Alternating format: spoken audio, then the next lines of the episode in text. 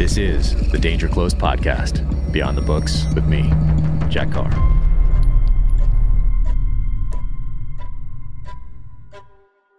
Welcome to the Danger Close podcast, an Ironclad original presented by Six Hour. My guest today is my dear friend, Mark Owen. And even if you've read the books, No Easy Day and No Hero, or watched the 60 Minutes interviews, there are things we talk about on this podcast that you've not heard anywhere else. This is part three in a four part series titled The Head of the Snake Killing Osama bin Laden. And this is part three, where we discuss the raid to capture or kill the most wanted man in the world.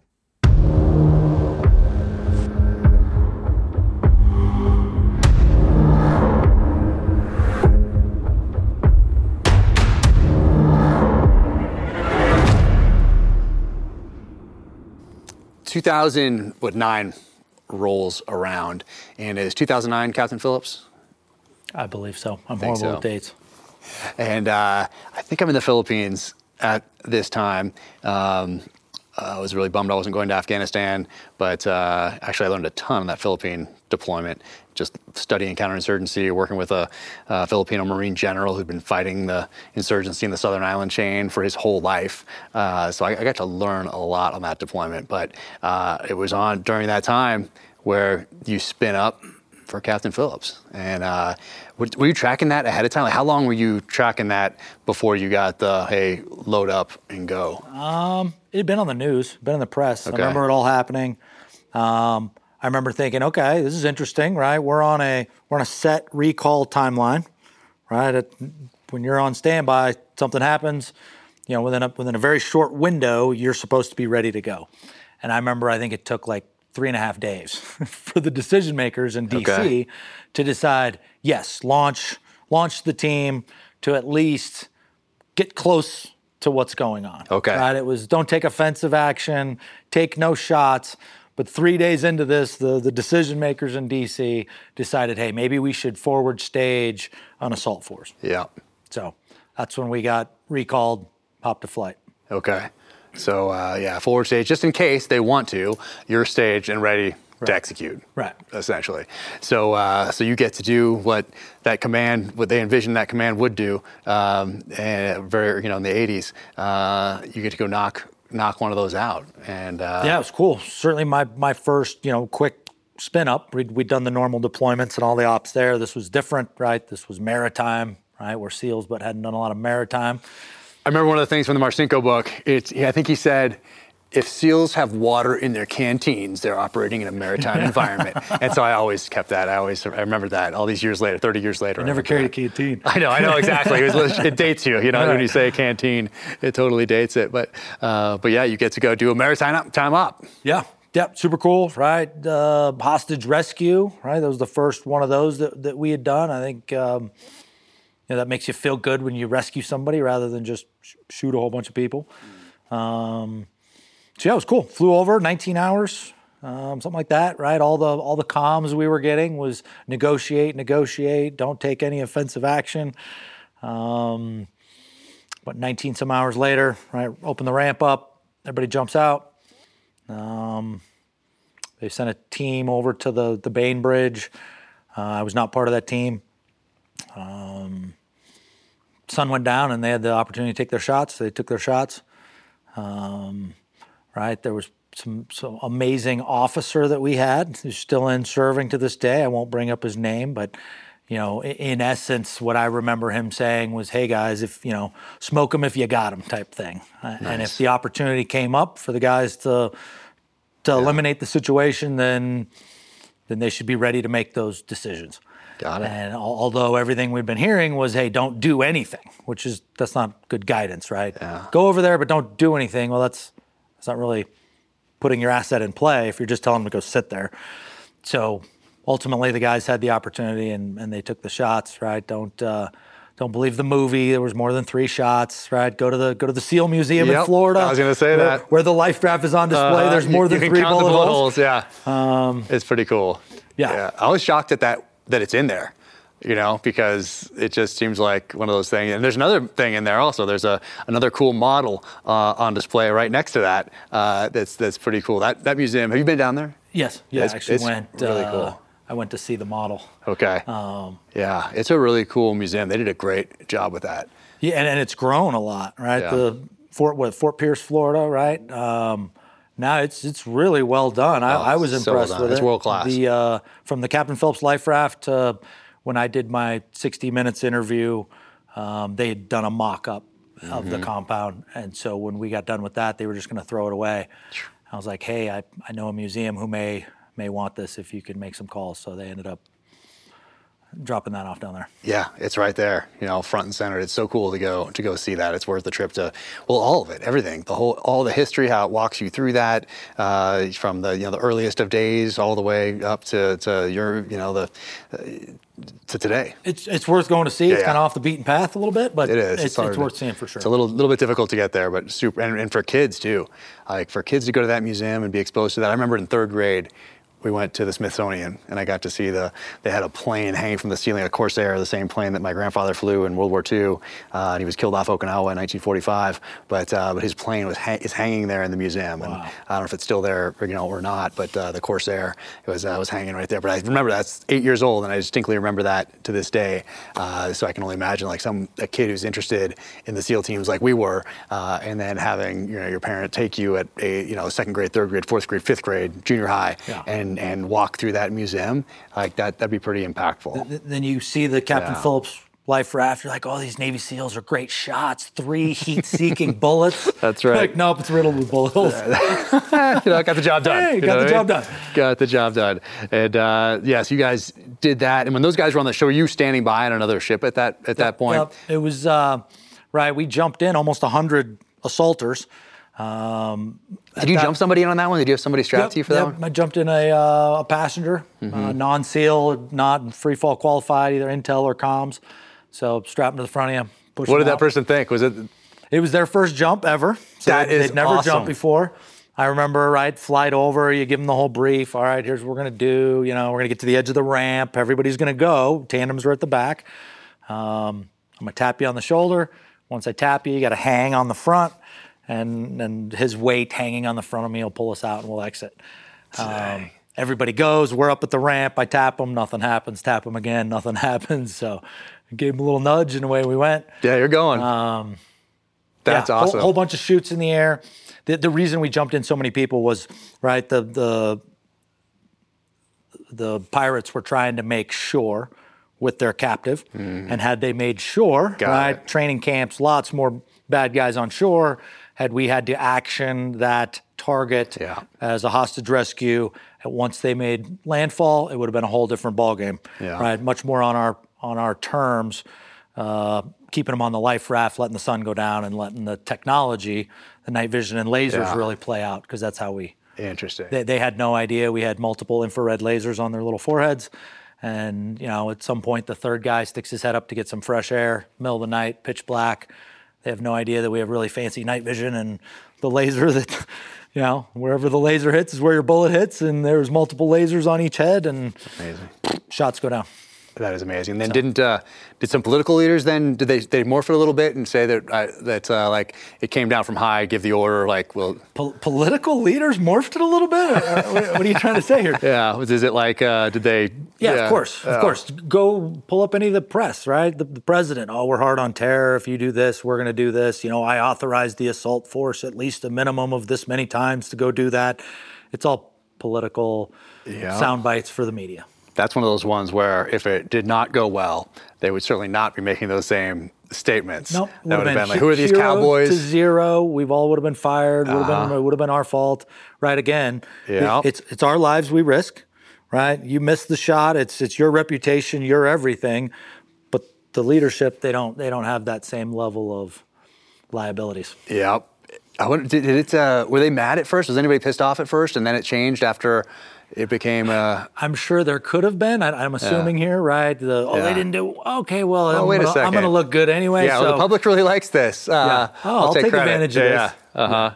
Well, that's, and that's what politicians do, right? They Yeah. take advantage of all good things and pass all negative things to That's somebody how else. it goes. Yeah, don't let it be a surprise.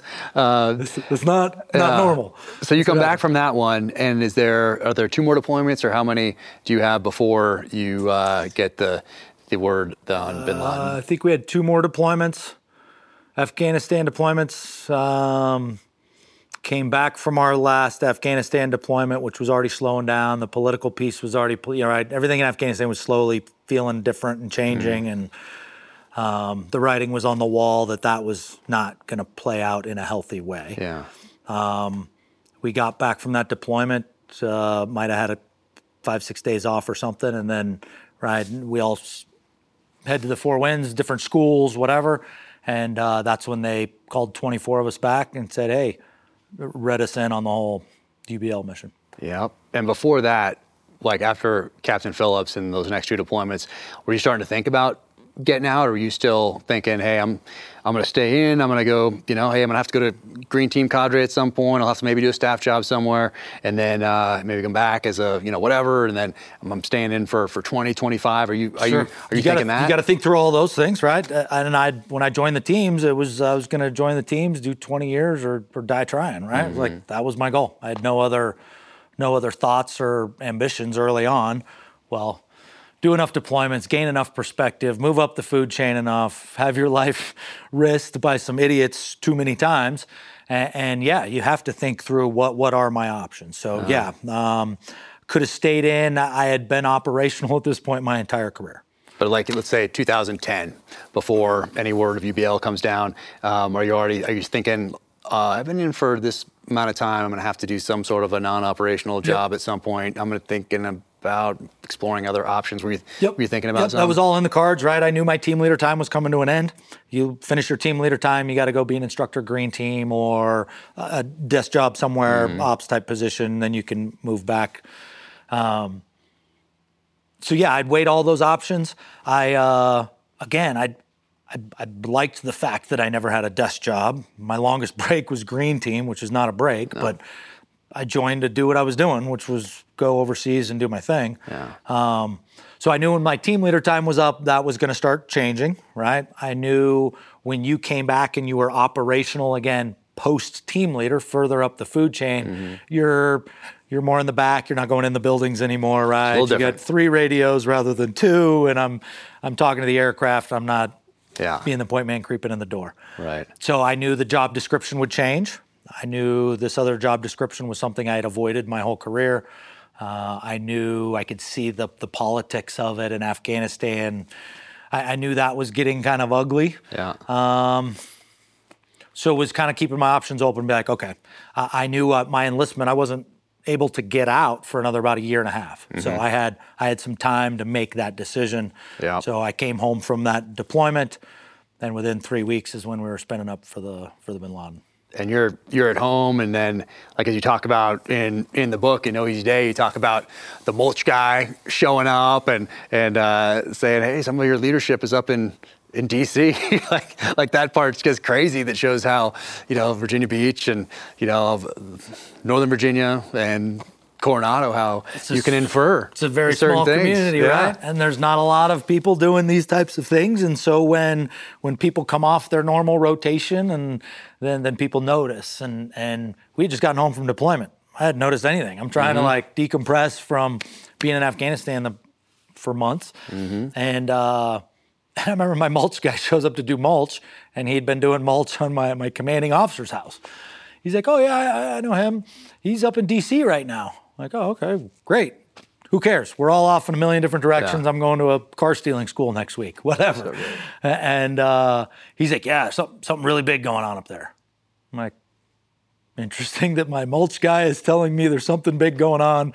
He he had clearly picked this up through doing the mulch for my commanding officer at the time, who, you know, unbeknownst to me, was was getting involved in the planning already at this point. point, and uh, so he had been up in D.C. planning for something big. yeah yeah A, a week later, we get the call, "Hey, come sit down." That's when we were then read in of what this big thing was. Yeah, but you guys like you don't have to be a foreign intelligence service to to figure out when patterns change, especially you know, it would have been harder right at the beginning of the war, I think, 2001, 2002, 2003. But by 2011, uh, you know, cycles for deployments, to, whether it's six months or three months or four months or whatever, like there are patterns. And you don't have to be a foreign intelligence service to figure that out. Phones going on and phones going on. Virginia off. Beach like, is a small town, right? There's only so many guys that only go to the same handful of bars. Mm-hmm. And when all of a sudden all the guys are not there and they're there Monday, Wednesday, Friday to close it down, Mm-hmm. so people are going to notice. And, and I think that's that is part of the reason that our squadron was chosen because we were off cycle Yeah. right? The, the normally the standby squadron would have gone and done that, but pulling a standby squadron leaves a bigger signature. So we just got home from deployment. Yeah. We're, our whole squadron split to all over the country, going to different schools. It's very easy to just pull a handful of guys back, move them outside the compound, and have them train up for something special. And Yeah. what they did. and I'm, I'm getting ready to go to Iraq at this point uh, for my last last deployment, and uh, you know you're, we're talking, you're home, you know, fine, and and then uh, when you guys get the call, like you think that it's going to be some sort of a training thing or some sort of a you know spin up for something, and you go in even to the command, and I, I think they're like, uh, we're going to North Carolina to do a training thing, uh, pack your stuff. Yeah, it was Uh, all, and it was all weird. smoke and mirrors. It was odd. It was off. Nothing Uh-huh. was real. They were giving us just bits and pieces until we actually got down to North Carolina, and they could, One guy made the right call though, right? One guy he guessed. guessed it. He guessed it because he's like, "Are we going to need sleeping bags? Right? Like, how does that break things down? Well, okay, are we living on a base where there's infrastructure, or are we fending for ourselves to whatever?" And when they said no, don't bring you know sleeping type stuff. There'll be infrastructure there. Okay, we're going somewhere where there's already an existing base, and then he started putting two and two together. eliciting information. Yeah. Mm-hmm. And then uh, then you go down there and you get there. Uh, you have something else you have to take care of, so you get down there one day after Yeah. everybody else, and uh, drive in and see two of the guys. And Yeah, They boom. let you know. As soon as I got there, gave us the in, lowdown. Was like, wow, okay, all right, this is it. Um, and then just went to work because I was a day behind already. Guys had already started coming up with plans, um, so I just jumped in, tried to see what they had developed so far, and spent another week there, week and a half. Went out to another facility, trained for about a week, came back to home, and they said, "Hey, we'll give you a couple days. Wait, this, you know, a couple days to get the decision makers in DC to to give the thumbs up whether you're going to forward stage again, right? Move overseas or or stay here." And uh, yeah, and they hadn't made the decision yet at that point, from what I understand, and what. Uh, from what I understand, no official decision had been made yet, other than okay, pr- prepare the force. Yeah. We've got the plan, but we're going to wait to make the decision. At that point, they had at least made the decision to forward stage us. So then we get the call that we're we're leaving. So I've heard McRaven talk about that. He was on Jocko's podcast recently, uh, talking about that, and I think he wa- he in that podcast, I believe, he said that uh, he's like, "Hey, let me just forward stage the guys, just in case, just in case we get you want to do this." the crazy thing was, is there were squadrons in Afghanistan who could have done that op that night. Mm. Yeah. With no rehearsals, no anything, right? Yeah. My opinion only, right? The reason we were picked was A, we were home and we were able to rehearse and, and prove to the decision makers, right, that we could do it. Now, they wouldn't know if we could have done it or not done it by watching us. They don't know what they're looking for. Yeah. But it was all about selling the decision makers that this team could do it. I'll say You had that. everybody there, right? Like you had the heavy hitters out there watching you rehearse. Oh yeah, yeah, yeah. everybody, yeah. Lot, lot of high profile people making sure we could do what we were doing, but I- I'll say it a hundred times. The squadron in Afghanistan could have been tasked with that mission that night Yeah. and, and done it. It was it was not that tactically hard or difficult or special in any way that made us more capable of actioning that than anybody else. Yeah. But yeah, that's that that's that political side where you have to sell it to those people so that they can go sell it to the boss, the main the president of the United States, and they can say, look him in the eye and say, Hey, I watched these guys do this. They can do it. And in his mind, these same people that we saw do it are gonna be the same people that are doing it. And that's just And I'm not knocking rehearsals. I'm not knocking any of Yeah, that. I just, in, in 13 combat tours, I've never rehearsed for anything besides that mission, Yeah. right? Before like an hour before the op, there was never a lot of pre-planning. This was the one op, that we had time to pre-plan. And then how long do you are you back in in Va Beach before you load up and go Yep, after couple those days. rehearsals. Couple days. Got the word. I remember reading in one of the intel packages for for the mission, right, that we're planning, that uh, somebody had had said there was a seventy percent chance, seven zero percent chance of us being shot down on the flight to the target or the flight home. I'm not a numbers guy, but I'm 70's never a good one, right? Yeah. But I remember that being in the some of the mission planning air risk assessment stuff. So I have that in the back of my mind 70% chance of possibly getting shot down. Talking to my next door neighbor, and he's talking about how stressed he is at work and everything he's got going on at work the next week. And I, I remember thinking, I'm just chuckling to myself, thinking, man, what I'm about to do next week and what you got going on next week are. It's all relative. Yeah. You know, it's all relative. Uh, We left the next day. left the next day. Do you know why they let you guys go home rather than stay in isolation and just go They from one of those bases? all. Yeah, or stay in. So even when you're in those other locations training, you're not in lockdown or anything like that. Well, Yeah, I mean, Yeah. you're training, but uh, I I always found it curious. those that, locations were locked down. We Yeah. weren't going anywhere. So they're so I always found it curious that they they, you know, I guess it's the trust side of it, but that you were kind of let out, go back, say bye to bye to families, and do all all that stuff, and have a couple days there where it it was wasn't like, really say goodbye to families. It wasn't, hey, you can tell them where you're going. It Right. was, hey, you'll be at home for a couple days. And I mean, I, I remember telling friends and family, hey, you just got back from deployment. Why are you leaving again? Oh, another trip, you know, that type of thing. do you remember calling me? No. Yeah, you called me, and uh, like I remember exactly where I was. I was in the, the house. Remember our old house there in, in Coronado, and I was in that washer dryer room. You know, you come out of the garage and you take a right, and there was that washer dryer right there. And uh, I remember you called me, and I'm like, "Huh," you know, and, and uh, in my head I didn't make the connection because I had been read, read in on something else like a few months earlier that we were like, Yeah. if something happens, then you know you guys get to do this part of it. And uh, I'll never say what it is because it wasn't like it wouldn't make any sense to anybody anyway. Uh, it doesn't but I thought that was it. And I was like, oh, okay. I, my guess is that something is going to go do this thing that I got was going to have a part in, but now obviously I'm not going to have a part in it because I'm going to to to Iraq to do the you know normal deployment over there. Um, but in my head, I was like, no man, and uh, and I was like, Roger that, and uh, and then I go to like I have a few more days before I deploy. You know, it's like four or five days, whatever it was, and uh, and then I got the word that uh, you know on TV, like, hey, the president's going to address the nation, uh, and they, the news had it already had said we think this is what it's going to be. Right. We think that uh, you know he's going to announce that Yeah. uh, there was a raid that, That was was successful against so Bin fast Laden. from Yeah. second but as soon as that hit, I was like, mother. but I didn't make the connection before you left. Uh, it was only after it came on the news because you didn't give a hint about anything. It could have been a call about anything. You could have been like, you know, you yeah, but I didn't never really call you and say, hey, Yeah. we never had too many of those con- conversations. Yeah. This stuff's just assumed. Yeah. But you called and said that, and I was like, huh, okay, got it. And uh, and then another one of our friends did the, did something similar, and I was like, hmm. Uh, but I didn't put it together. Totally did not put it together what it was. Uh, I thought it was something totally different. And then, of course, when I saw that, and even when that news came across, I remember to this day, I was like, I was like, man, they're going to do both things. Like, I'm like, uh, they're going to do what I thought, and they did what they just announced on television. Uh, and I remember I, I uh, because it was you know that Easter time frame and there's family around and stuff and I, I the kids were young and uh, before the president came on I remember I got a frosted glass. It was before the microbrew insanity took over uh, took over Southern California and the rest of the, the country.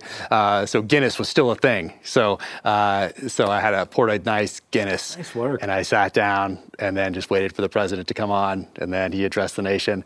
Um, and uh, I was like son of a bitch. Yeah, we sat in a uh, in the hangar in Bagram.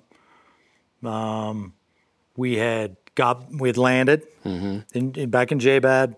JBAD transloaded C-130 up to Bagram, landed in Bagram, turned over the body, turned over all our intel, did our AAR debrief, and then they were like, "Hey, the president's coming on." So it, that all happened that So quick. fast. Like I was still in my camis. Like everybody's still operational uniforms, taking our plates and stuff off, but still very much coming down from everything and sat there on the floor. They wheeled in a big screen TV. And we watched him do his deal.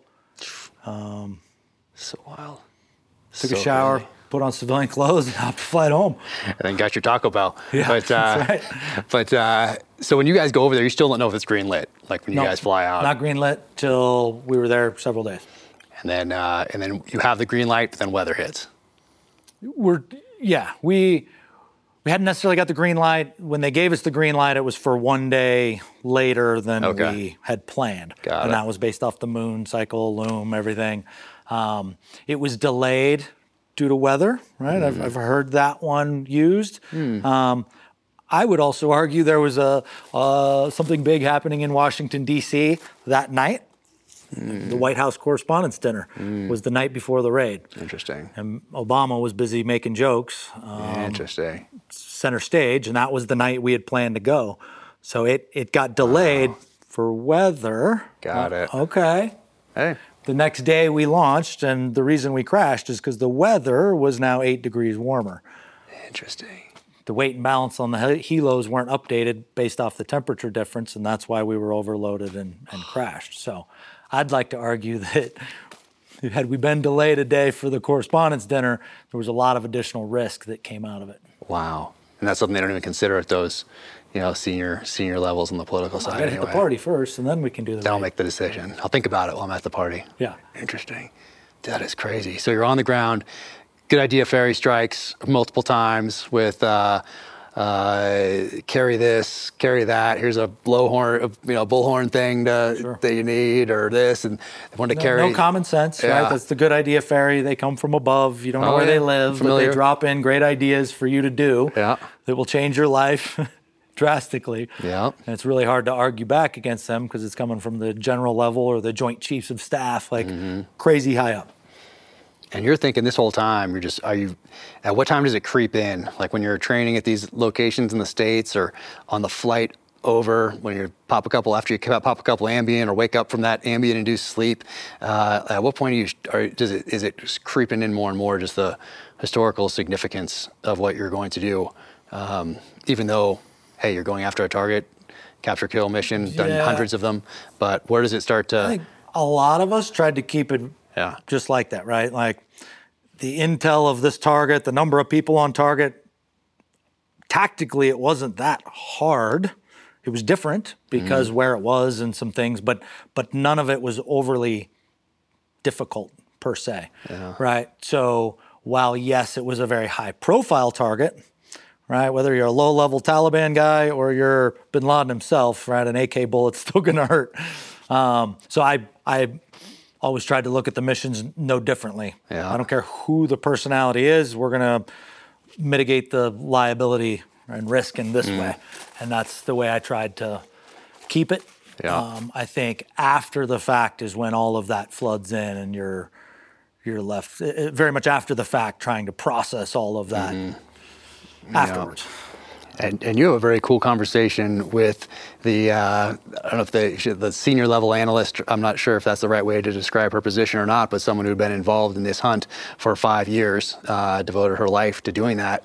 And you ask her on the flight over, what's the percentage, uh, what, what percent chance do you think it's really him in there? And she's like, 100%. Right. And you're like, what? Bullshit. Yeah. yeah. Whenever you hear 100%, you know, Yeah. it's, uh, it's always, you know, but she was like steadfast. And she was the only one who was that steadfast. And so there mm-hmm. was something about that, right? She was either crazy or wicked smart. And it turns out she was wicked smart and, and nailed it. But Incredible.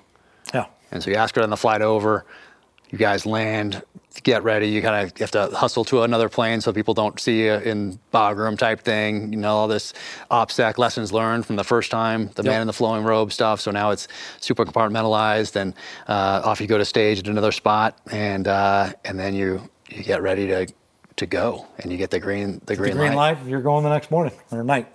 Yeah. So That is good great. luck getting some sleep. Yeah. Did you sleep? Yeah, I think so. Well, you slept on the helicopter. I think so. I slept on the helicopter. That's sure. insanity. How can you sleep on a hour and a half helicopter? That was It's an hour and a half, right? It takes me an hour and a half just to go to sleep, like any night, even if I'm totally exhausted. How are you going after the most significant uh, target of the century, uh, uh, essentially, and and sleep on the way in? You've done this enough. You know the deal, right? You can have all the spin prior to, but once you're on the helo, there's nothing left to worry about. You're you're there. You're committed. You're it's happening. Right? You're along for the ride. I got an hour and a half to kill. I can sit here and go things in my head and drive myself crazy, or I Yeah. can try and zen out, find my happy place for a little bit, maybe get a little sleep, something. So, so I'm maybe a little fresh when I get there. That's wild. Like I've never, I was never able to do that, have that level of, uh, I don't know what, what it is, but I would, I would always be thinking through what if, what thinking through those contingencies, of course. And like for me, safety of flight, meaning whether it's aircraft or to and from in a Hilux Sure. or a gun truck or whatever, uh, like getting to and from those targets for me was always like, okay, if we get hit, if we go down, what if a truck in front of me gets goes down? What if this other helo goes down? Like I was always just thinking those We had pretty limited head. options, though. Yeah. If you really think about it, right? A, there was only 24 of us. Helo options were somewhat limited. If had there been Helo issues, we had some backups Yeah. because we did have Helo issues. Um, there was no getting out on foot, right? There was no escape and evasion plan. All of that in my mind was not happening, Mm-hmm. right? It was, I carried four mags and a frag. Wow. That's it, right? That's a four minute gunfight if you're going to town. So none of us care. I didn't even carry a pistol, right? We needed to lighten the load. We crashed because we were overweight anyway, but we, we pulled out the seats in the helicopters. I think only one guy on the entire mission carried a pistol. Wow. Because we were trying to go as light as possible. Yeah. And uh, yeah. That's why. And so you get o- you you're coming in. You get over target. This is really you know cool. And when McRaven talks about it, and he just get the guys on the ground. Yeah. You know that's cool. that. Like that's Yeah, I remember him that's briefing that cool. to the helo pilots, like around the fire pit before the mission. He was like, "Hey, you know, bottom line, get the problem solvers, right? The operators Mm-hmm. on the ground. Don't don't try and be a superhero. Don't throw the game-winning touchdown. Just get them on the ground." And, and I think that had to have resonated with these pilots, right? These pilots are the most badass pilots in the world. You've flown with them. You know how good they are and and uh, you think about the the stress level they're operating under. This is the biggest mission of all time in space, and they're the helicopter pilots flying these yeah. helicopters. Yep. Um, a lot of pressure on them to be perfect. And and now think about this, right? When our helo came in, and and within seconds, we crashed. Right? It wasn't a long process. We came into a hover. Within seconds, jolted 90 degrees, and we knew we were crashing. Right? Planes can kind of come in and crash okay. Helicopters crash very ugly, and we were 40 feet up on our side, crashing sideways with me sitting in this door. And So- before this, you had said, hey. If anything happens, it's not going to be our helo because most everybody in here has already crashed at least once or twice. There was there was some prior conversation between Chalk One and Chalk 2 Uh-huh. How many people have been in helo crashes before? And we're like, well, we have more helo crashes under our belt, so the odds are it's going to be them. Uh-huh. Sure enough, okay, we we crashed, but that happened so quickly that there was no radio call between Chalk One pilot and Chalk Two. People didn't even know you crashed for the longest. The other assaulters didn't know Yeah. until we were all on the ground. So back to Admiral McRaven's, just get them on the ground. Um, right. Second helo's coming into arguably a much harder hover on the third floor of the building. We were a little lower going into the courtyard. So much higher chance of this guy crashing if we've just crashed. He sees through his night vision goggles, right? Looking through toilet paper tubes. Looks over and sees the helos down in the courtyard. Doesn't know if we've been shot down, mechanical issue, has no idea what's going on. Yeah. And that pilot doesn't think, hey, I'm going to push a bad position and Right. try and hold my hover. So that great. pilot remembered exactly what McRaven said and boom, moved outside the compound walls and set his helo down that Mm-hmm. quick. Assaulters in the back of that helo land outside the compound. They were supposed to be on the roof of the main target building. So immediately, right, whole plan goes sideways. Uh, right, Mike Tyson's famous quote: "Everybody has a plan to get punched in the face." There you go. We, we got punched in the face pretty quick, and um, that was pretty cool about just get the guys on the ground. Like that stood out to me when he said it, when I've heard him say it, and then I think it's in his, his books as well. Uh, he says that. And I think he said it not just to you guys, the helo pilots, like that. I think he pushed that up the chain, if I'm not, I might be mistaken, but um, I think that he's telling the senior level leaders, hey, we just need to get these guys. Oh, this is what they do. it was the same concept. Get Once we crashed, and they're like, ground. "What's going?" on? He's like, "No worries, there's That's contingencies for this. They're fine. They're Yep. on the ground." That's So don't worry, helo's down. We see the little ants from the ISR feed getting out of the helo. That's pretty cool. Check. Yeah, that's crazy. And you didn't just, so you're unhooked. Like you didn't just like, you know, just set down. Like you've unhooked. I'm unhooked. I'm You're ready 40 to throw feet. hang- the fast rope. feet are out, hanging onto the rope, getting ready to push it. And then it that's when we turns your direction. yeah. to come in. Yep. Our mutual friend grabbing on behind me, right? Holding me in. Um, right. I, I, I thought we were done. No doubt in my mind. I was like, we're going to come in and roll. My little, my little skinny chicken legs that are hanging off the side of this Getaway sticks gonna are get- gone? Are going to get chopped, and, and we're donezo before we even get this thing started. Yeah. Do you still think about that today? I am now. Yeah. when we hit, uh, right, you're waiting for the whatever comes next, and, and nothing happened. you're waiting for those blades to catch something? Um, Roll and Black Hawk helicopter, right? Got your little rear wheel on the bottom underneath the, the tail rotor, right? Got your whole tail section. You get your main rotor up top. So when we came in and landed, you've seen the imagery of the compound. Those are the wall that mm-hmm. circles the, the compound. The wall is about 10 inches wide, 12 feet tall. When we came in and landed, the, the tail section of our helicopter landed on top of the wall, and the front of the helicopter was kind of lawn darted down into the courtyard right? The wheel, the tail wheel, the only load bearing section to the backside of this helicopter landed perfectly on that wall.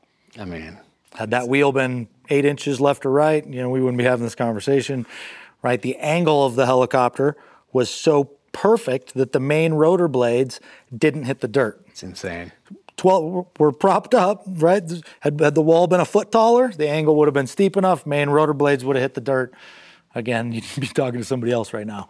None of those things, everything hit perfect, right? I'm basically cleaning my shorts at this and uh, our mutual friend like, hurry up and get the fuck out of the helo. Let's go. Yeah. Um, Do you think it's still going to roll maybe or something like that? Or are you like, I mean, this all happened so quickly. Yeah. It felt like forever, but it was boom, we hit, you're waiting for something, we're stable. And then, but I'm still eight feet up looking out of the, the helo, yeah? Propped up along the fence.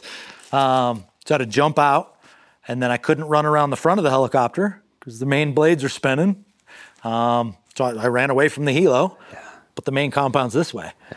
So I turn around and look, and everybody else is unassing out the other side of the helo. Okay. And they're already going to work.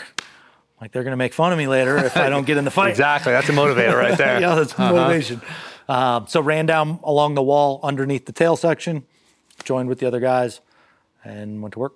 And luckily, you have your uh, your Salomons on that covered your ankles, so that you didn't get, uh, sprain uh, those little ankles. That's it. Uh, and so you join you join those guys, and then And you're our team adapting. had an explosive breach on a on a the gate to get back into the compound where we were going to originally fast rope. Probably the whole crash landing delayed us less than two minutes. oh wow. So not a large amount of time, but we definitely woke some people up because we just crash landed a helicopter into their backyard. Yeah, yeah. And not only is it just some people, it's like the most wanted man in the world. Yeah. And and you know, going to the X, flying the helos to the X, right? A lot more danger. There's pros and cons to all of these things. And and we understood those risks, but it was what it was. We're there now, nothing we can do about it. Now it's go to work. So um, my team was responsible for clearing the a southern Like a guest house or something. Uh, Yep. Guest house at the southern end of the compound. Moved to the door. It was locked. Right. We're trying to be professionals. I know we'd be sneaky. We'd we'd made a little noise crash landing our helicopter, but Yeah. we were going to be quiet getting through the door. Throttle up, throttle down. So uh, my my buddy who's there has a sledgehammer. Starts banging on this door. It's not going to open. Metal door. Dual doors, metal. Um, and now we're we just crash landed a helicopter. Now we're banging on your front door with a sledgehammer. They definitely know we're there Yeah.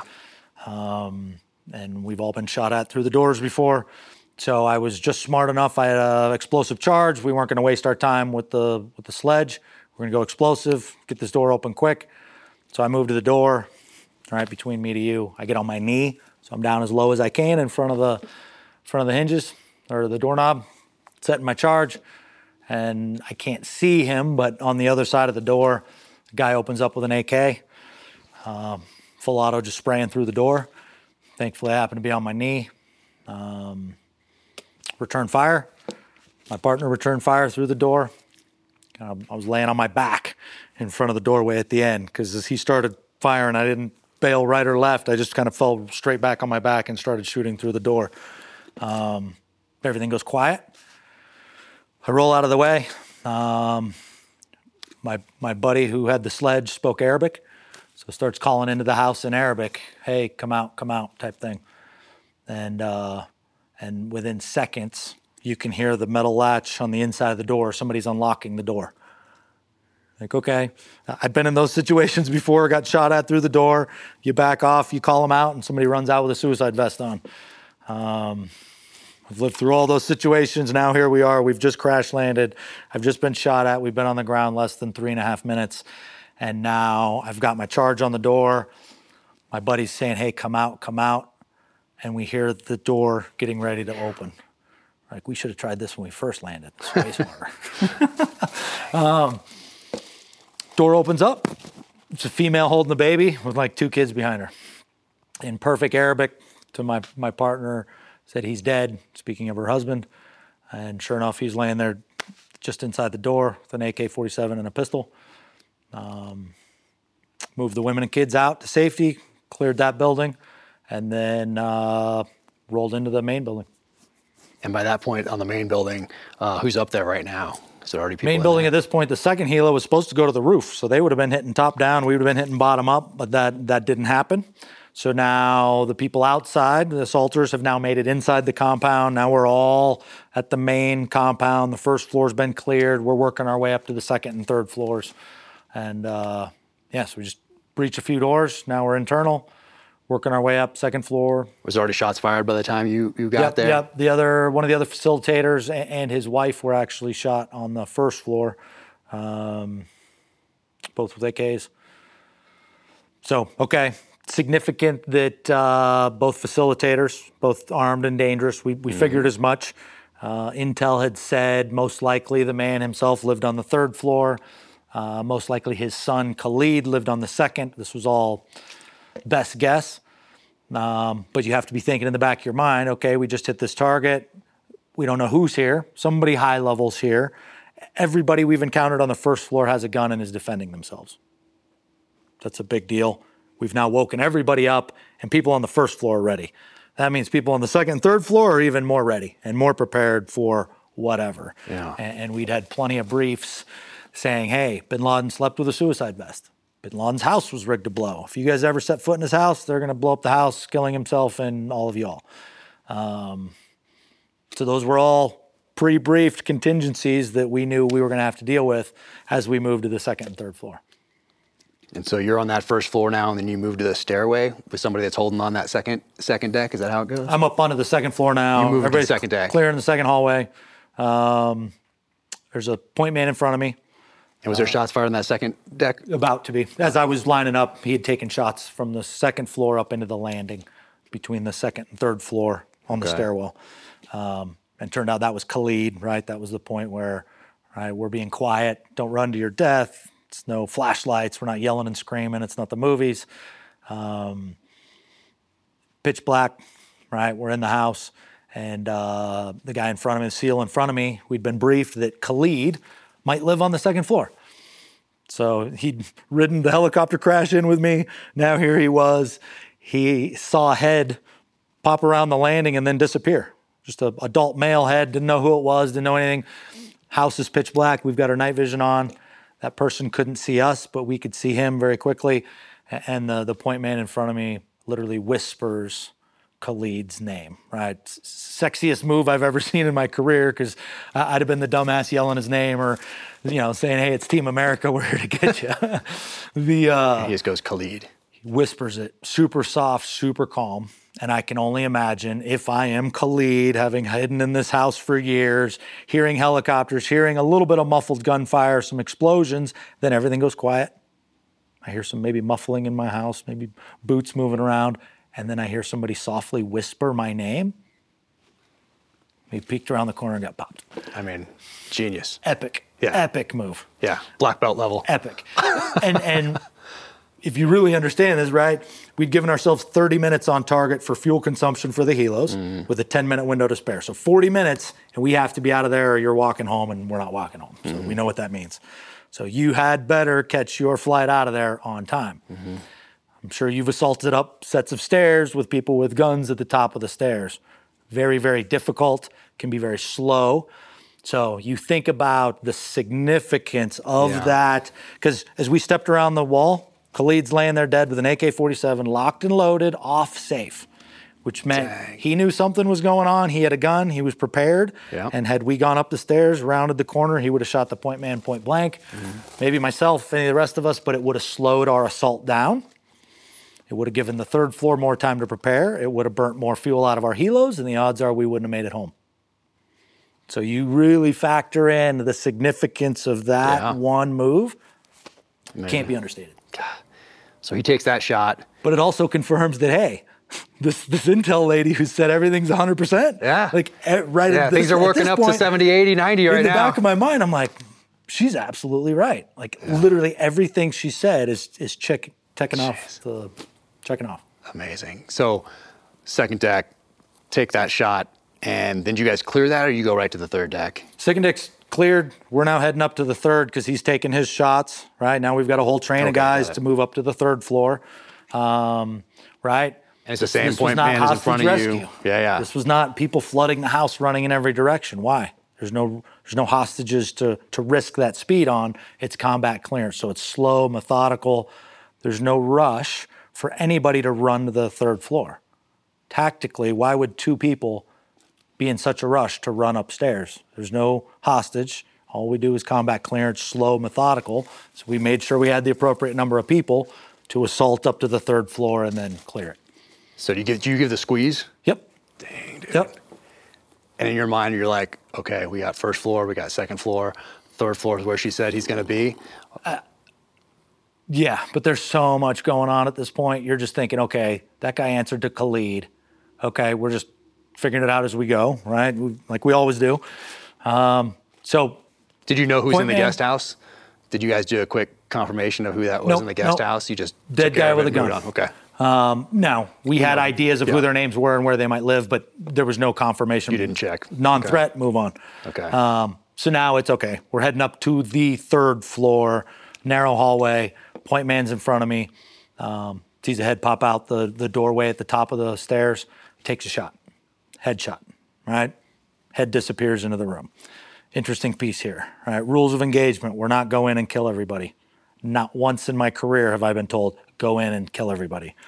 You know as well as I do that's not what we do. Right. If he poses a risk or a threat, you deal with accordingly. So, had he stayed in the middle of his room with his hands up and been a non-threat, he wouldn't have been engaged. We would have apprehended him. Yep. Um, and that was very clearly briefed by multiple attorneys through this whole process. Yeah. Why were those shots taken? Well within the rules of engagement because it was only the head exposed down the hallway. Every other adult male on target that we'd seen from the first floor had a gun in hand and was willing to defend themselves. You had to assume bin Laden either had the gun, the, the device to clack the, the explosives off, so well within the rules of engagement.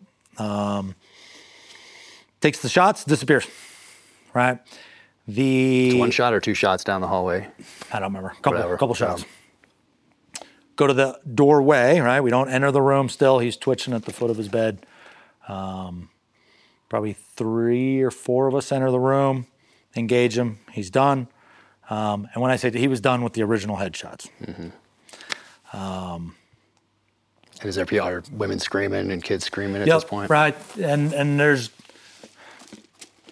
right, women and kids are in the room. They're not in the hallway, they're not anywhere else. They're absolutely in the room, right? Why would there's no reason that the women and kids would be out in the hallway, right? The point man, right, after seeing the threat that he had engaged was down at the foot of his bed.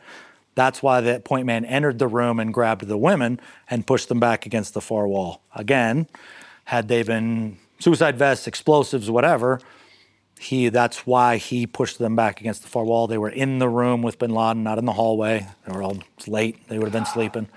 Because he um, knows he knows he's going to take that blast if it goes, and he knows you're going to make sure that this threat gets a few more to the chest That's it. and stays down. Right? You, you've seen this selfless sacrifice, heroic stuff happen all the time, and that right. Nobody thinks about that move. Again, this is the same guy who whispered Khalid. This is the same guy who's still in serving today and will never say a word about it. Right? Um, so yeah, Incredible. rushed him to push the women back. He knew full well had they had something, what he would have, the price he would have paid for that. Um, turns out they didn't have anything. Check. Now it's the third floor secure, DNA samples, photos, bag them up, uh, and and now get out of there before we run out of fuel. There's a little more to it. There's uh, there's uh, who is this guy? you had to confirm who he was. There's a let's Right. make sure. He, this guy uh, looks like baby, our guy. He uh, his beard, right? Looking at him, uh, he was tall enough, right? He had the nose profile. He uh, had a couple headshots, so it was pretty pretty messy. Um, but it was pretty easy to tell it was him. His beard was pitch black, Yeah. right? Freshly dyed. I think I talk about in the book. I found just for men hair dye Uh. on his shelf in his bathroom. Yeah. So he'd been dyeing his hair look a little younger, I guess. And you move the women and children to the balcony, move them. Yeah, women and kid Out are moved way. away. We question them. Who is it? They give us aliases. Question them some more. They come back and say who it is. One of so the kid- one of the we got says it. confirmation verbally from women and kids. We can visually ID them 99.9%. Um, now it's, hey, right, they call the EOD guy and say, prep it to blow, referring to the downed helicopter. Right. Well, the EOD guy rode in on the other helicopter and they didn't know we'd crashed. Target's secure. Call comes over the radio. EOD, prep it to blow. He starts running around the building, setting thermobaric charges to blow up the whole building. Wow. Like, hey, bud, what are you doing? Like, well, they said prep it to blow. Like, not the house, the oh, helicopter. He's like, What helicopter? What helicopter?" helicopter? Like, go look in the courtyard. Amazing. So both he and our ground force commander, who didn't know either at that point, ran out in the courtyard to see that we had a, a helicopter down and that there was we had a contingency stuff to get another helo to come in pick us up. We had to put explosives on the down helo. We had to collect all the intel, move all the women and kids to safety on target, and get out of there in a very short amount of time. I mean, it's so incredible on every level. But uh, but you have to now stand over this guy and be like, okay, like you're one of the first people to have to confirm or give a guess. pulled the sheets off of his bed, wiped the blood off of his face. Uh, our boy poured water out of his CamelBak hose to get the blood off, and we took the photos and bagged him up and pulled him down the stairs. Before you even did that, were you pretty sure? Yeah, no, at that point, 100%. At, at that point, we're like, no, that's him. Absolutely. Okay, let's get the fuck out of here. Doing the DNA stuff, uh, saliva, blood, Yep. all the rest of it. You got the photos, and uh, then the squadron commander is like, "Hey, kinda, is this?" hand?" you t- you're the first person I think to take out your picture and like compare, right? Well, we all had we all had carried photos. Yeah, there was, but you're one of the first people in that room to like, yeah do this, I mean, you- right? if you're in the room, you you kind of clean them, right? Once you're there, you stay in the room. So we were there, we stay in the room, we dealt with the body, we cleaned it up, did the DNA, did all that, searched that room. Everybody else was searching the rest of the comp- compound, and then uh, then on the radio it was like, "Hey guys, time to exfil now. Do not wait. Do not, you know." drop what you were doing, exfil now. And that's, we had an extra bird coming in. We had the original Blackhawk back inbound. Since my team had the body, the boss said, hey, you guys will go back out on the, the Black Hawk. So we run out, throw the, throw the body bag in, jump in the helo. First thing I see is the whole cockpit of this fancy aircraft is flashing red. I'm, I'm a little sensitive already because I'd been in uh, you know, one helo crash that night, and it's uh, it's our gas gauges. So, right, we've given ourselves 30 minutes on target with 10 minutes to spare, and we're at 38 minutes when I when we lifted off. So, I know we're running on fumes because the whole flashing red cockpit. We've got a whole bunch of explosives rigged to our down helicopter that's on a on a ticking time bomb, not a remote controlled anything. It's a countdown clock, and it's ticking. So the rest of the SEALs are waiting for their helicopter to come pick them up, and the, the backup helicopter, right? It's literally going to fly directly over top of the compound where our crashed helicopter is to land on the on the west side. So as he's coming in, he gives a radio call, "Hey, I'm 30 seconds out," and you know the deal. At 29:30, they're going to land right in front of you. So he says 30 seconds out. My buddy, who'd uh, the guy on my team who'd set all the charges, looks at his his watch, and we got charges going within about 20 seconds. We're within about 10 seconds of blowing our own helicopter out of the sky. So he gets on the radio, right? Not the ground force commander, the guy who set the demo, calls the helicopter pilots himself and says, "Hey, this is me." Do an immediate go around to the south. And the pilots yanked and banked and did a go around to the south. And as they're doing their go around, boom, this goes up. Then they're able to land post explosion. pick up the rest of the guys, and then they flush back to Afghanistan. Dude, That's insanity. But before you leave that room, there's a you, you, you search above the door and find Mm-hmm. Yeah, uh, Kalashnikov and that's it. pistol, right? Or just a Just the AK. Just Okay. the AK. The uh, right there's a fascinating bit of all this. Bin Laden had more time to prepare some sort of defense than anybody else. He was on the third floor. He ultimately didn't do anything. Right? All he had to do was reach above the door where he was standing and grab his gun. We found the gun five minutes into the search. I had no idea it was there. Um, so he didn't even attempt to get his gun, right? His son died 20 feet away from down the stairs with a gun in hand, defending him. The two facilitators that took care of everything died gun in hand, defending him. He didn't do anything.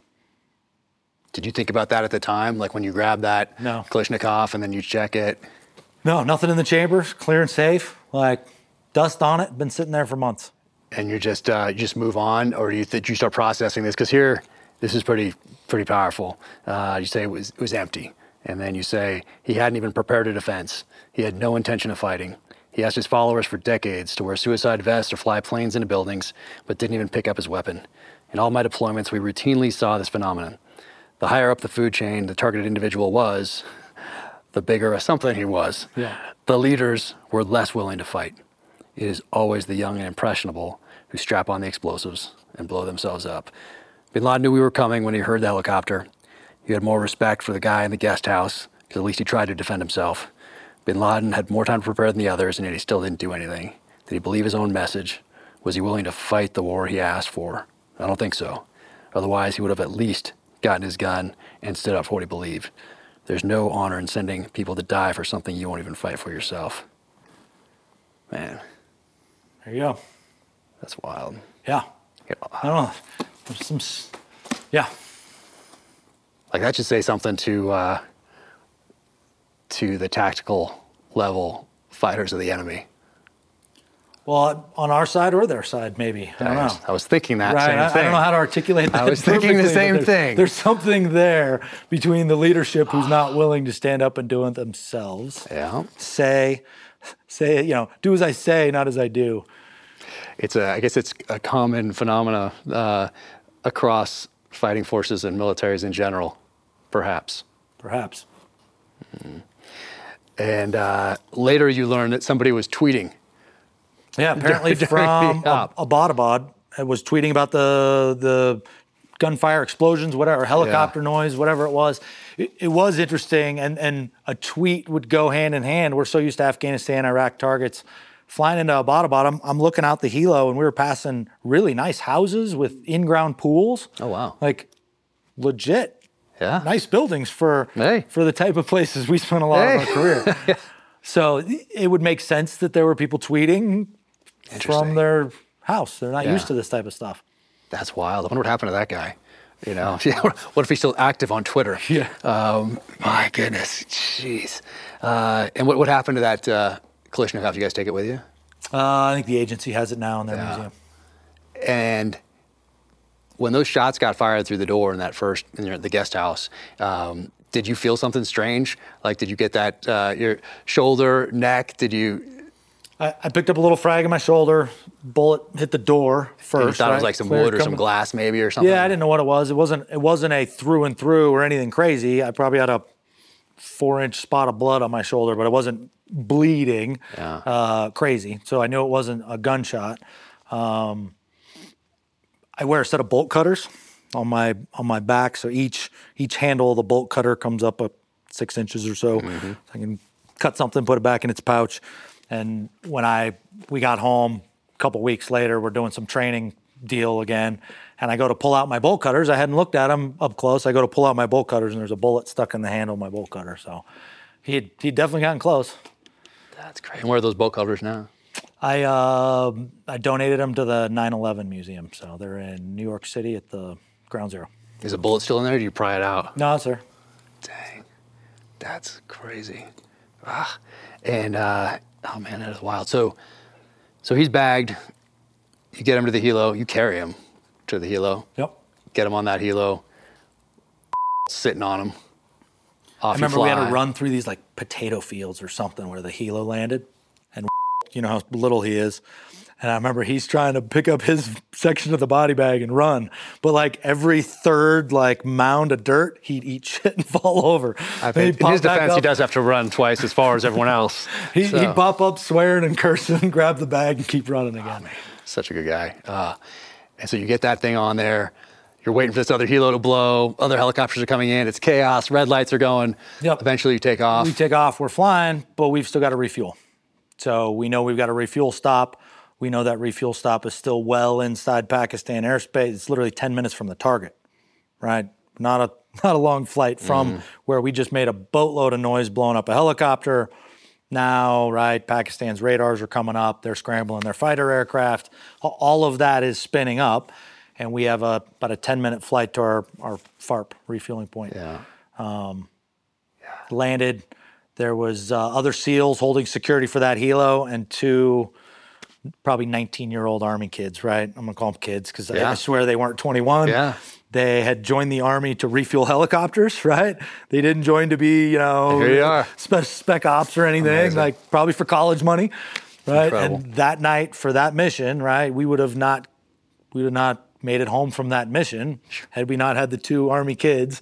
I don't know how to refuel a helicopter, right? We stood there, sat there idling for almost almost 20 some minutes Oh, wow. where they fueled us up. We were 10 minutes from the target and you're listening on the radio of them scrambling fighter aircraft.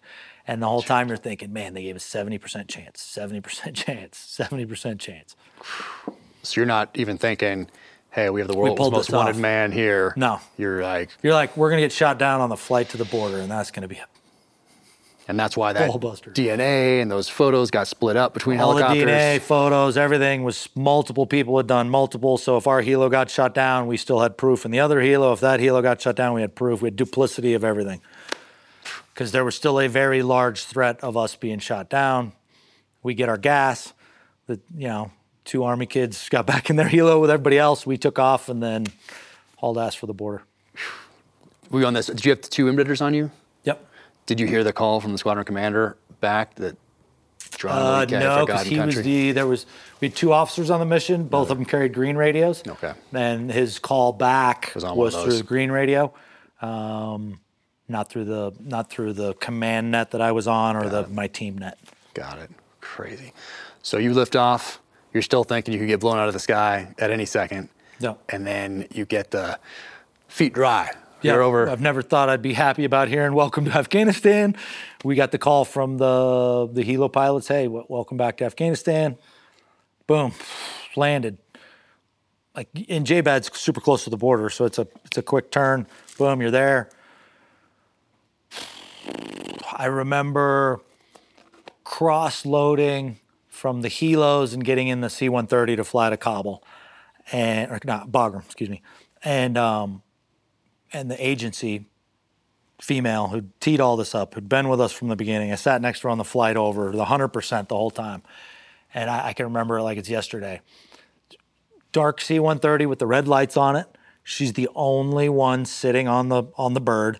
She's sitting just just at the top of the ramp, right? She's holding her knees and she's sitting there sobbing and we literally get on. We got all our gear on. We're literally carrying the body bag, and this is somebody that she'd worked for a large part of her life. Sole focus was to she just worked herself out of a job to some degree, um, and now here we are. We're walking in with the guy, and she's just sitting there sobbing. And I, I walked by her and like rubbed her head and was like, "You were 100. percent You're right."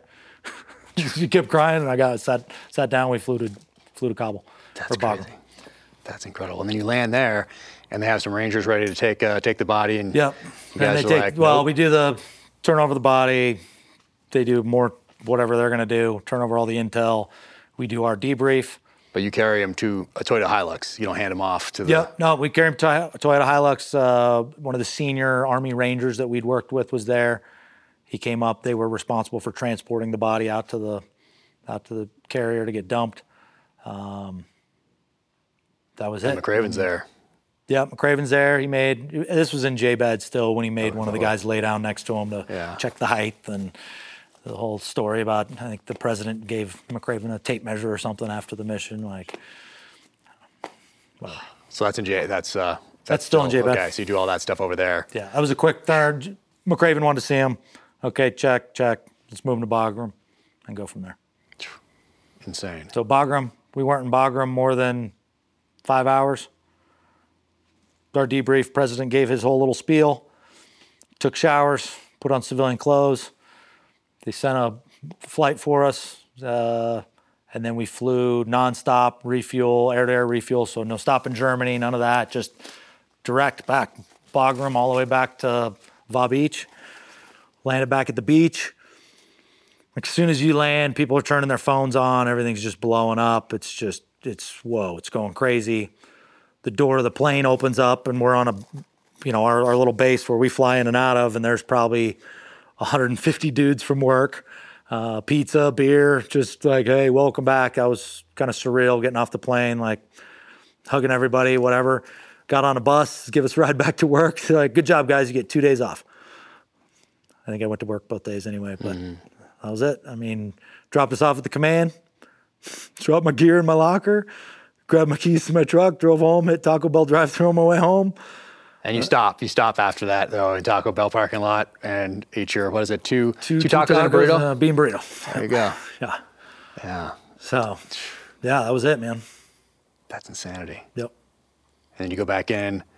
A couple days later, is anything sinking in? Like when you get home, Like the you've next, taken Ambien on the flight. So the next, yeah, you sleep like a baby coming home because now you're letting down from all that adrenaline. And everything's just, you just spiked as high Yeah. as you can get for X amount of time. And then coming off that, that whole flight home, I slept like a baby. Um, ride landed. They gave you two days off. Uh, like the, I'm at home the next morning, right? And it's trash day. I think I've told you this story. My neighbor lady across the street, she knew I was a SEAL, but didn't know anything directly involved, whatever. Um, then that literally the next morning, everything's in the news, the media, it's all everything. That's all that they're talking about on the news. And I'm taking my little trash can to the curb, and uh, she she's doing her trash at the same time. She walks across the street. She's crying, gives me this tight bear hug, looks at me and says, "You never know what your neighbors do for a living, do you?" And then just walk back into her house. Um, yeah, that's when that's when it really all the craziness hit. Because prior to this, like we deployed for ten years. We'd been doing this for a decade. Nobody made a big deal out of it until now because the, the big high profile, and it was Bin Laden, and it was just it became overwhelming very quickly. Right? I said they gave us two days off, and all we did was most people, all 24 of us, were at work both those days because we didn't want to be at home. It was just the whole everything was super surreal at that point. Yeah. Are you thinking about things historically, strategically, uh, personally? Like, how are you processing all this at this point? I, I don't even know. Um, I'd been really good at processing the tactical for a decade, but not really good at processing uh, any of the civilian emotion, uh, any of that. Right? I don't think uh, team guys are the best at dealing with the emotional anyway. Right? As as many as many schools and courses that I've been to to teach me to be a, a lethal Navy SEAL, right? Nowhere in any of that training has been two seconds worth of, hey, this is how you deal with a friend getting killed. This is how you deal with the emotional trauma of any of this. Right. Not one, right? We'd go steal cars together. We can go make homemade bombs. We can go jump out of planes and do all this shit, but not one second of dealing with that. And so my mechanism was just to always put a wall up and and ignore it. And I can remember on the two days off, I'm at work, I'm in my cage, probably cleaning my gear or something. Of course. Um, and my buddy uh, was in another cage over, and he's like, he's like, hey, uh, he looks around, makes sure nobody else is around, nobody can hear us. He's like, hey, can I ask you a question? I'm like, yeah, man, what do you got? And I've known this individual for a very long time. Worked very closely with him for probably seven, eight years at this point. Mm-hmm. I've seen him more than any of my family. Mm-hmm. He looks around, he's like, hey, are, are you sleeping? Like, this is two days after the mission. Of course, nobody's sleeping. I'm like, no, of course I'm not sleeping. He's like, okay, okay, good, good. I, I feel normal. That single conversation was the deepest emotional conversation I had with any teammate in 14 years of service Dang. about any of that shit. That was it. Ignore an override. Ignore an override. God. At what point do you take a breath after that and think, or do you think, hey, I just did uh, working at the pinnacle of special operations. I was just part of one of the most historically significant direct actions missions in our nation's history. Maybe it's time to, maybe I've done all I can do here. Like, is that in your mind at all? You're just like, No, not once. I mean, I don't know. Dude, I've, I've done these ops for a really long time. That's all I did for my entire career. So this just had a bigger name attached to it. That was it. And the significance was way greater for other people. And I've always tried to look, I don't think it's anything special, right? Other SEALs could have done it that night. Uh, yes, I was very lucky to have been there and, and played my role. And, and yes, there's value in that. But I don't. I don't place that as the highest thing in my career that I look on and say, mm. "Wow, I was." Yes, very big historical thing, but I- but I uh, I, I don't want to place all the value in my career on that one mission. Yeah, yeah. I, I don't. I refuse to. yeah. Which is which is probably why I've used the fake name and the, the disguise, and I've gone about things the way I have. That's mm-hmm. that's you know with. I'm sure we can talk about it, but Yeah. just with the publishing of the book and all the, I've taken this approach for a reason. did you ever start thinking about, hey, we got for the last 10 years, we've been decimating this organization to the best of our ability, and now we just got the, the head of it.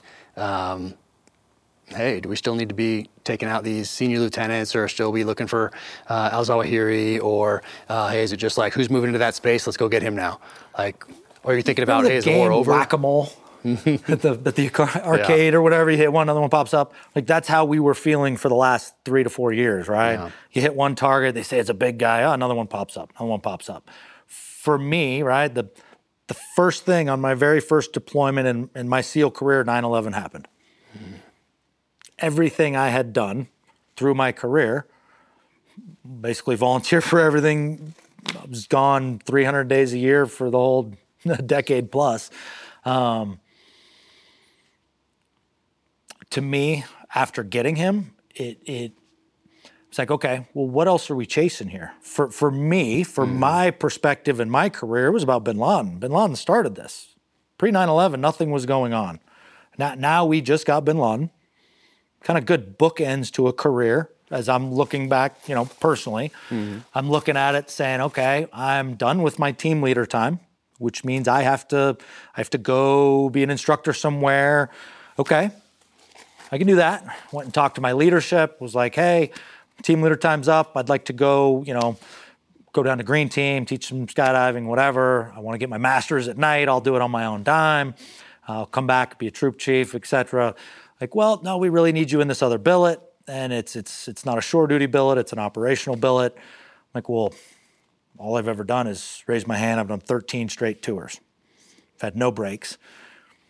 I need a break, right? I, my personal well-being, I, I needed a break at this point. I was to say I was wound tight and would be an understatement. Um, I think for everybody who'd lived through that career. Yeah.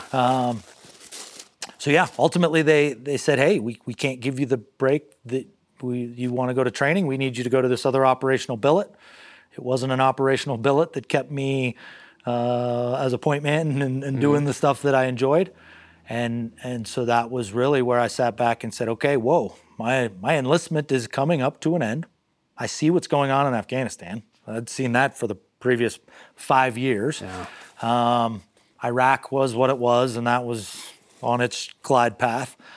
And uh, so that's when I really started weighing, okay, maybe, maybe it is time to move on. Was that that summer or was that that spring? Was that late? Like when do you start thinking about that stuff? Fall. Oh, fall. Fall so time. Because I had, yeah, it was, I think, January when I went on terminal leave. I remember. I remember. But before that, we have August of, uh, Oh, yeah. of 2011. Yeah, we had, yeah. Yeah. a lot happened. Yeah. So at that point, so in August of that year, uh, Extortion 1-7 happens. But are you already in that stage of like mo- thinking about moving on? You're not yet. No, not yet. So it's after the, No. the fall. No, and I don't know that that that wasn't a decision. That extortion wasn't something that weighed on my decision to get out or stay in. For me, it was just the writing on the wall that Afghanistan was not turning around, changing trajectories. And here I just lost a shit ton of friends in that one incident. Um, yeah, that was a tough one. And those are a lot of the names. 22 funerals in a week. Yeah. And, you know, one one guy in that troop survived because his wife was pregnant and they sent him home just before the op. So, I mean, I can shut my eyes and I can I can hear him crying at every funeral sitting in the front row. His whole troop is gone. Yeah, deep. And those names are still in the phone. Mm-hmm. Yep. And now we're gone. And so you move into the fall, get through those funerals, and uh, move into the fall. Think about that billet that you're being being offered. Thinking Yep. about team time coming to an end. Thinking about what the next ten years looks like in Yep. the SEAL teams. The team's time, all the stuff, the operational stuff that I loved and, and volunteered for and wanted to stay doing, well, that was rapidly closing. A- And uh, and when I looked up at a lot of the guys that I looked up to, right, they were on their second or third divorce, and, and you know their retirement was gone, and they were at a lot of great stories to tell at the bar. And as much as I respect these individuals for doing what they did, I, I did also I didn't want to end up with three divorces and no retirement and sitting at the bar, and that's all I had left. Yeah. And so it was like, hey, how do I? Uh, I evolved my whole career.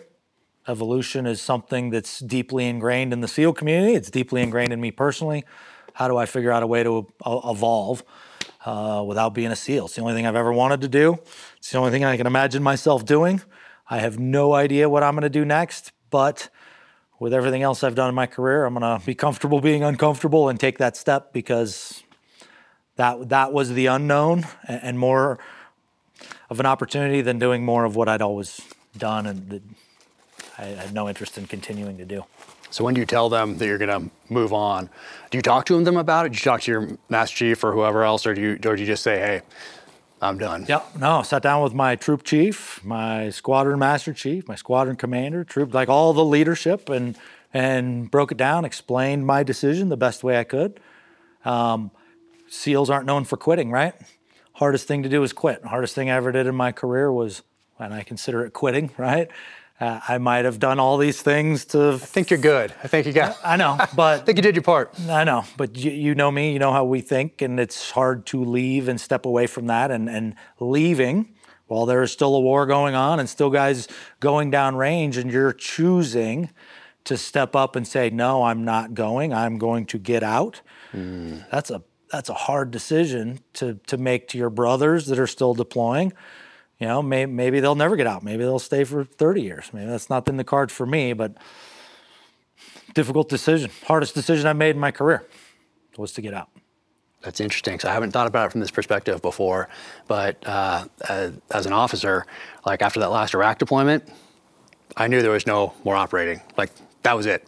As an 04 troop commander, guess what? Your time's done. Right. You're going to cycle through some staff jobs. You're going to come back as a as a XO a commanding officer, which sounds really impressive, but in reality, we know you're sitting at a tactical operations center allocating assets, Right. uh, and you are not kicking the doors with the guys. Like that, that time is 100% done. There's not a hope of getting back to it.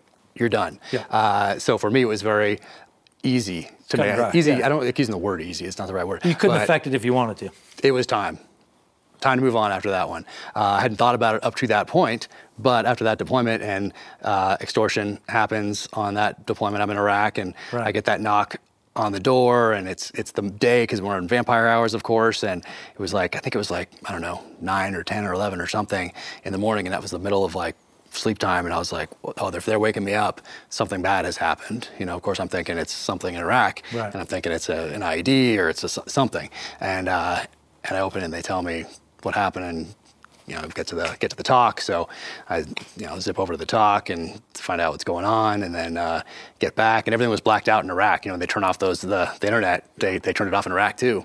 Um, and when it came back on, then you know I email you and and, and all that and craziness. But after that one, so we shut that thing down. I got home.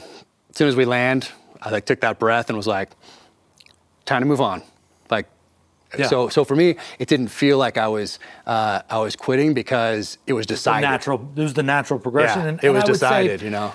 Maybe that's the same on the enlisted side. I just wasn't smart enough to see it. Maybe, or I, did, I didn't see it in that perspective at the time, yeah. right? Because you're just in it. You're in the mix. That's all you want to do. Like, I was very much enjoying my my position of being the the team leader, like Yeah. doing the fun stuff. And uh, of course, that has to come to an end, right? I'd started out as Alpha Six, and now I'm Alpha One, right? So you got to rotate out from there. So that I should have known it was coming. It's just hard to, right? It's it's it's why you know I had his hard exit because n- none of us want to leave, right? And if you don't leave on your terms, it even messes you up harder in the in the brain, right? And so, especially if you leave from the battlefield back through Germany and your medical stuff, and your friends aren't with you, and yeah, it gets in the head. So that's the fall you sit down with those guys, or the early winter, November, December, Uh, December, 2011? December on a jump trip in Tucson. No kidding. Yep, told them. Yep. Oh, I do remember that. You did tell me that. And then uh, Yeah, because they sent me home the next day. They flew me home the next day. so they fly you back. You go to Virginia Beach and then start out processing. Shows you how much they give a fuck. Yeah. Then uh, to start out processing start the out processing thing. Yarded out uh, in December. Got a plaque with my name misspelled. it's an easy one to misspell. Right, I know. Yeah. So you get your plaque, get a plaque, name misspelled, and then and then I'm out. Right? There's no. Uh, you have to do 20 years to get a retirement pension. I knew that. Don't don't feel bad that I left at 14. I knew exactly what I was getting. Um, again, none of us do this for the money. Very few of us do it for the retirement. Um, you do it for many other reasons. And uh, yeah, when I was done, I was done. I did not want to continue to risk my life, right? Ultimately, it came down to me willing to sign my name on a, another contract with the government where I said, yes, I'm willing for a whole bunch of idiots at the top to continue to put my life in danger for their stupid reasoning. All it, it basically came down to that. I'm like, I, I can't realistically sign this paper for another five years, six years, whatever I was going to reenlist for, um, to put my life in those spots again, continue to, for the the leadership and decision making I continue to yeah, continue to see. amazing, amazing. So well, boom, I was you out. knew, and you're gone. Yeah, that was it. Like that's all I ever knew. Came out of college, teams absolutely institutionalized. Had the same group of friends, traveled the world with them. Didn't have any friends outside of that. That's all I knew. That's all I did. Now it's time boom. for a new chapter. Now you're driving off the base, turning your ID card, and Off you go. yeah. Man.